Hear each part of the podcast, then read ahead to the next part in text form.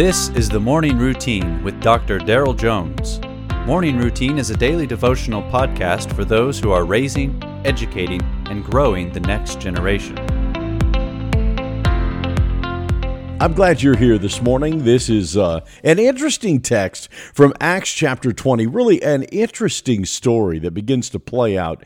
Beginning in verse 7, here's what we read On the first day of the week, when we were gathered together to break bread, Paul talked with them, intending to depart on the next day, and he prolonged his speech until midnight. Until midnight.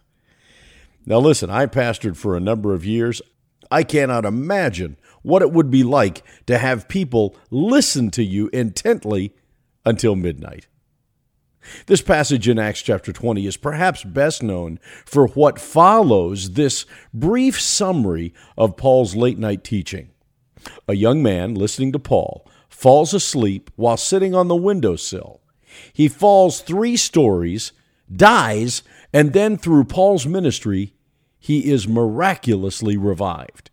Now, you may not be aware of the young man's name. According to Scripture, his name is Eutychus. And actually, it's very easy to remember Eutychus. Because as the old saying goes, Eutychus too, if you fell out of a three story window. Now, this memorable miracle, I'm sorry about that, I couldn't resist. This memorable miracle should serve, however, to highlight why it was they had gathered so long and so late in the first place.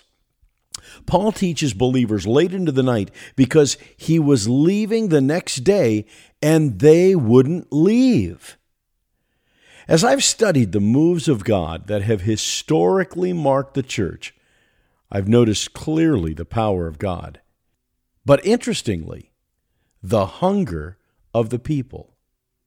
Jesus said, Blessed are those who hunger and thirst for righteousness, for they shall be filled. You know, every time I get hungry, I will not be stopped until I eat.